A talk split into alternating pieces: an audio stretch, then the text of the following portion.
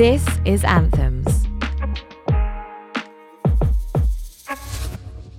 Hey, my name is Tanya Compas. I'm a very proud mixed black queer woman. I do bits on social media and I'm a full time baby girl. But most importantly, I'm a youth worker.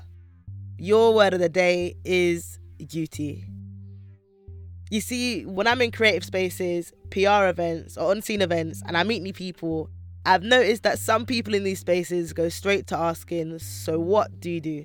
And obviously, I say that I'm a youth worker. And as soon as I say that, I can see their attention span switch off and their level of care go to zero. Then I see them start questioning why is a youth worker here? How did she get here? They don't see any value in how a youth worker can benefit them or help them move up the social ladder. So they switch off. At first, I used to feel offended by it, and imposter syndrome would start to creep in, leading me to start questioning even why am I in this space. But now I actually just laugh because it's helped me to filter out the clout chasers from people who actually want to build friendships and network. Because the thing is, I'm a very proud youth worker. And no matter where my life takes me, where my career takes me, I will always be a youth worker first and foremost.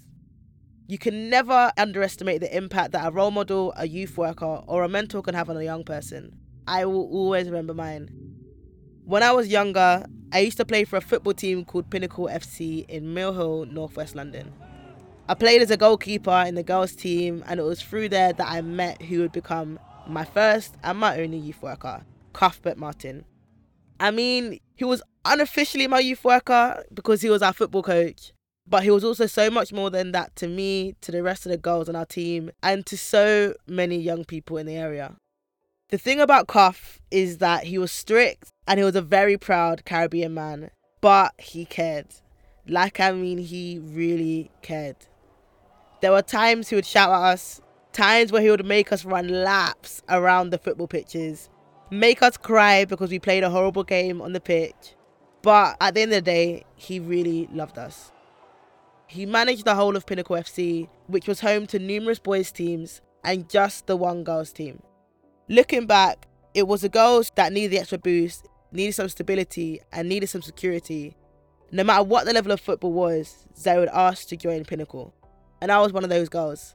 I found Pinnacle FC, or rather, they found me when they came into my secondary school to run a session. I loved football throughout primary school and was always a massive tomboy. Yet when I got to secondary school, I was bullied in year 7 for playing football and for spending too much time with the boys. I mean, I wasn't even the best at football when I was younger, and I wasn't the fittest either. But I guess Cuff saw something in me when he invited me to come and try out for Pinnacle. I remember going home and rushing to tell my dad that I got asked to join a football team and my dad was really happy for me. Football had always been something that had brought my dad and I closer. Football became our thing.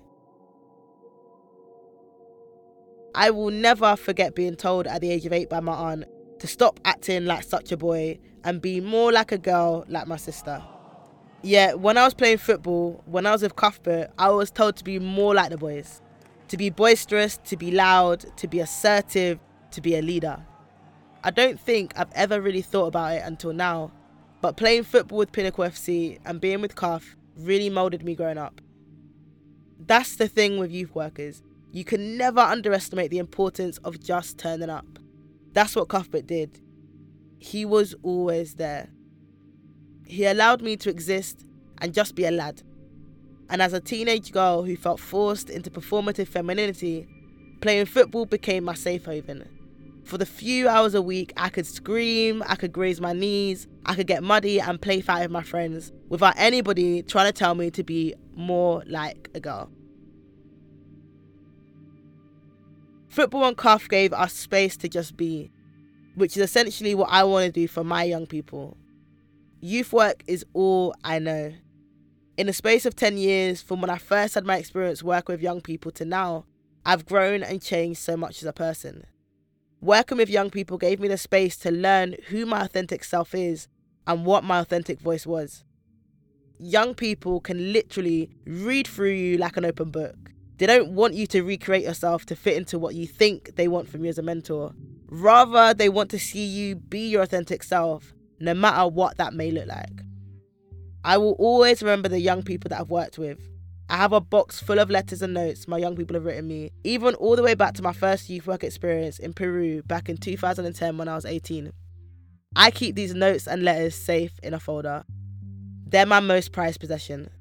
These letters and notes remind me of my growth, remind me of my potential to impact the lives of young people, and just remind me that no matter where life takes me, where my career takes me, I will always try to make a positive impact in the lives of young people because we all need a mentor and we all need a role model.